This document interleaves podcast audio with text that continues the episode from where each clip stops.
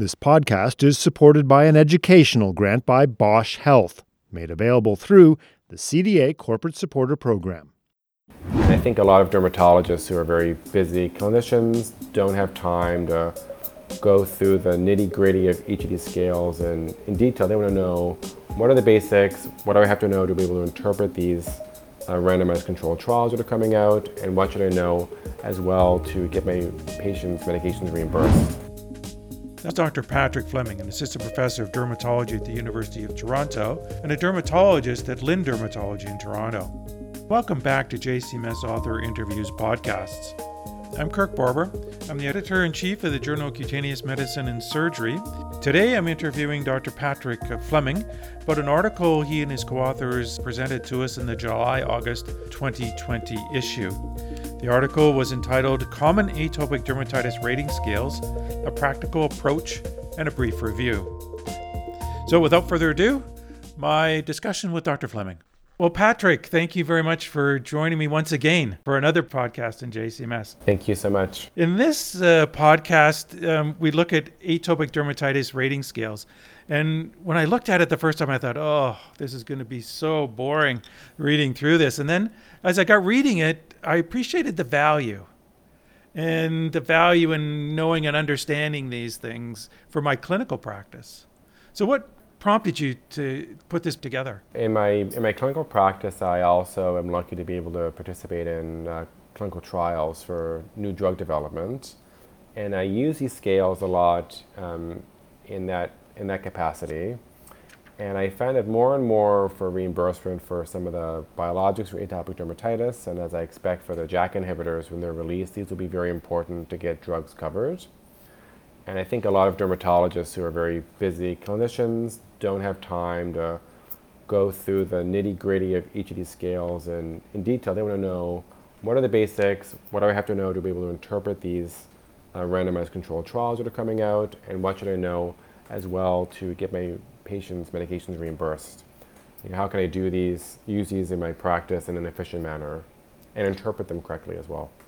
And when I, you know, you go through each of the scoring systems, and um, you put down that an EASI takes an average of sort of six minutes. I think was the mm-hmm. the number you used. I mean, uh, I I agree with you. It's a it's a it's it's it's hard. It's long uh, to do, and mm-hmm. I expect that it's going to be one of the ones that our payers are going to be asking for. They certainly are now.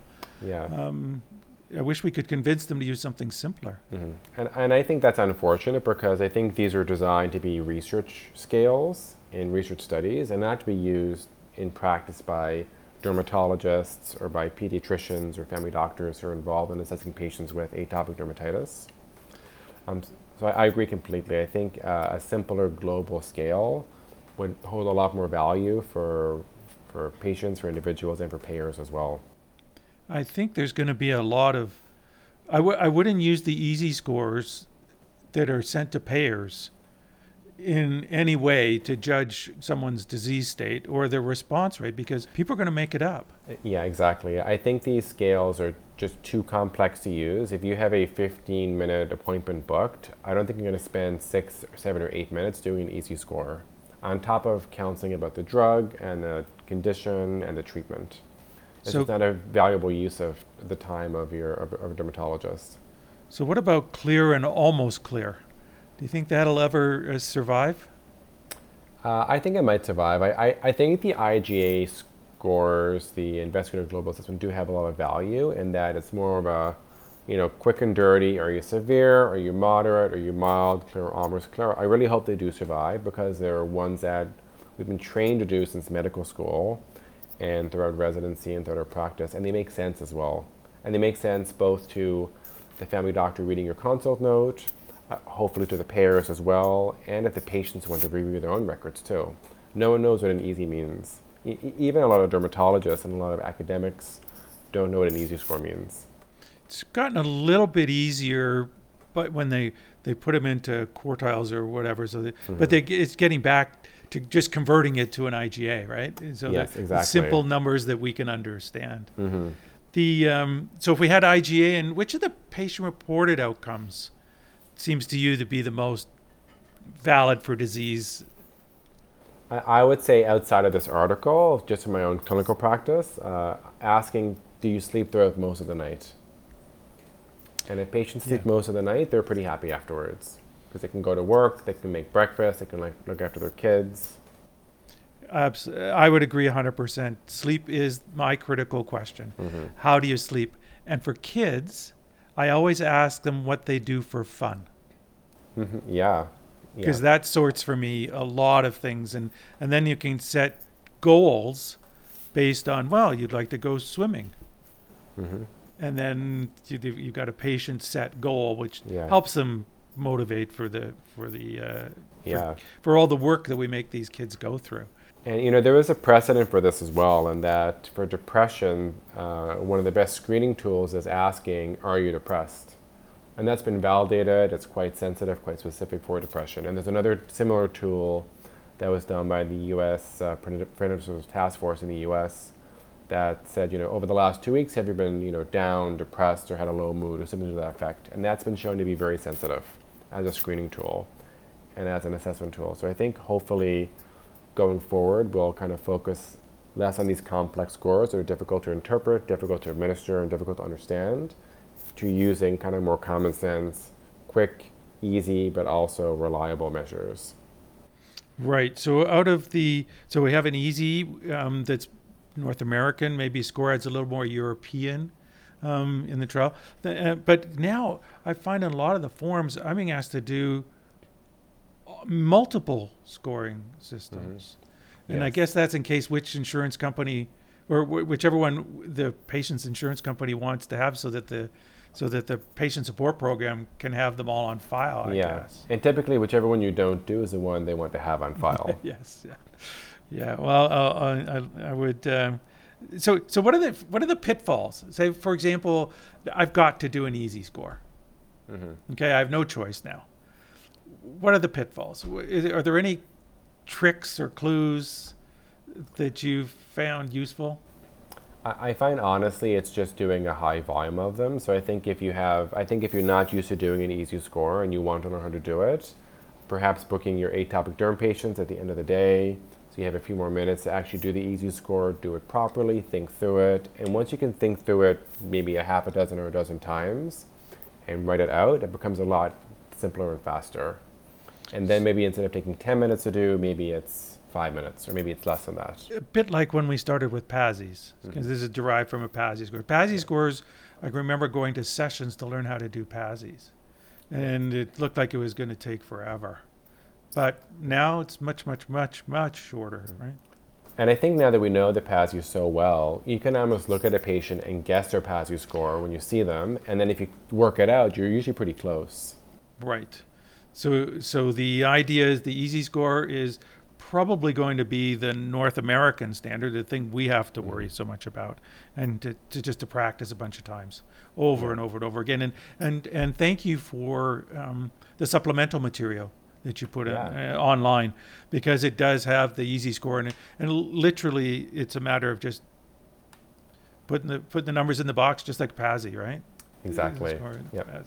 And a lot of this work was done by uh, Yubo Yang, who was a, a medical student at uh, UBC, who was uh, very hardworking and and uh, did a lot of the heavy lifting for this article. So it's a big thanks to him.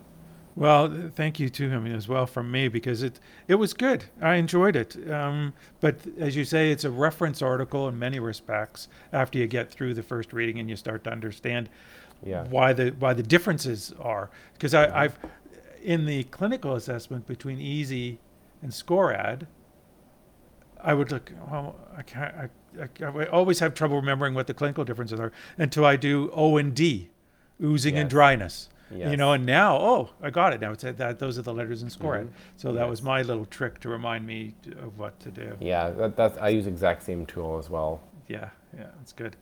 All right. Well, sleep is critical. Activities uh, are critical to you know two common simple questions to ask. Unfortunately, we probably still have to do an EASI, and um, but remembering how to do the IGA, I think will probably be the thing that we'd like. We we should start writing them in. Yeah, I've actually been doing that uh, in my own practice for the last uh, year and a half or so, um, in anticipation of tighter regulations from the payer. So I can look back and say, well, this uh, patient's had an IGA of four for the last, you know, year and a half, despite doing X, Y, and Z, and, and it's been very helpful to do that. So important to do it once at the beginning for sure, Yeah, an EASI mhm. score, because you can always go back to it, just Yes. like uh, we do in the PASI world. Mhm. So, anything else you'd like our listeners to understand about these uh, scoring systems? Uh, I, I think uh, the most important thing is to pick one, learn it very well, and do it in high volume when you have lots of time to uh, take your time working through it and to uh, try to get as much practice as possible. Have you found a, a YouTube or some sort of visual um, source in, in teaching? I mean, there must be on the on certainly I- for the research studies we get that sort of training. I, I have not. I've only ever seen that within the research studies that I've done. And the videos in those uh, courses are, are varying quality in some cases. Right. right. So, um, a great read. Don't go hunting for it on YouTube. Thanks. Thank you so much. Cheers. Okay, bye bye. I hope you enjoyed my interview with Dr. Fleming. Dr. Patrick Fleming is an assistant professor of dermatology at the University of Toronto and a dermatologist at Lynde Dermatology in Toronto. He has a varied career because he's also working at the COVID Center at Women's College Hospital. As a reminder, the article is available free of charge on the JCMS website for the next three weeks. So that's it for this episode of JCMS Author Interviews podcasts. Please be sure to subscribe so you don't miss any of our future episodes and share this with our colleagues and on your social media channels. I'm Kirk Barber. Until next time, be good to each other.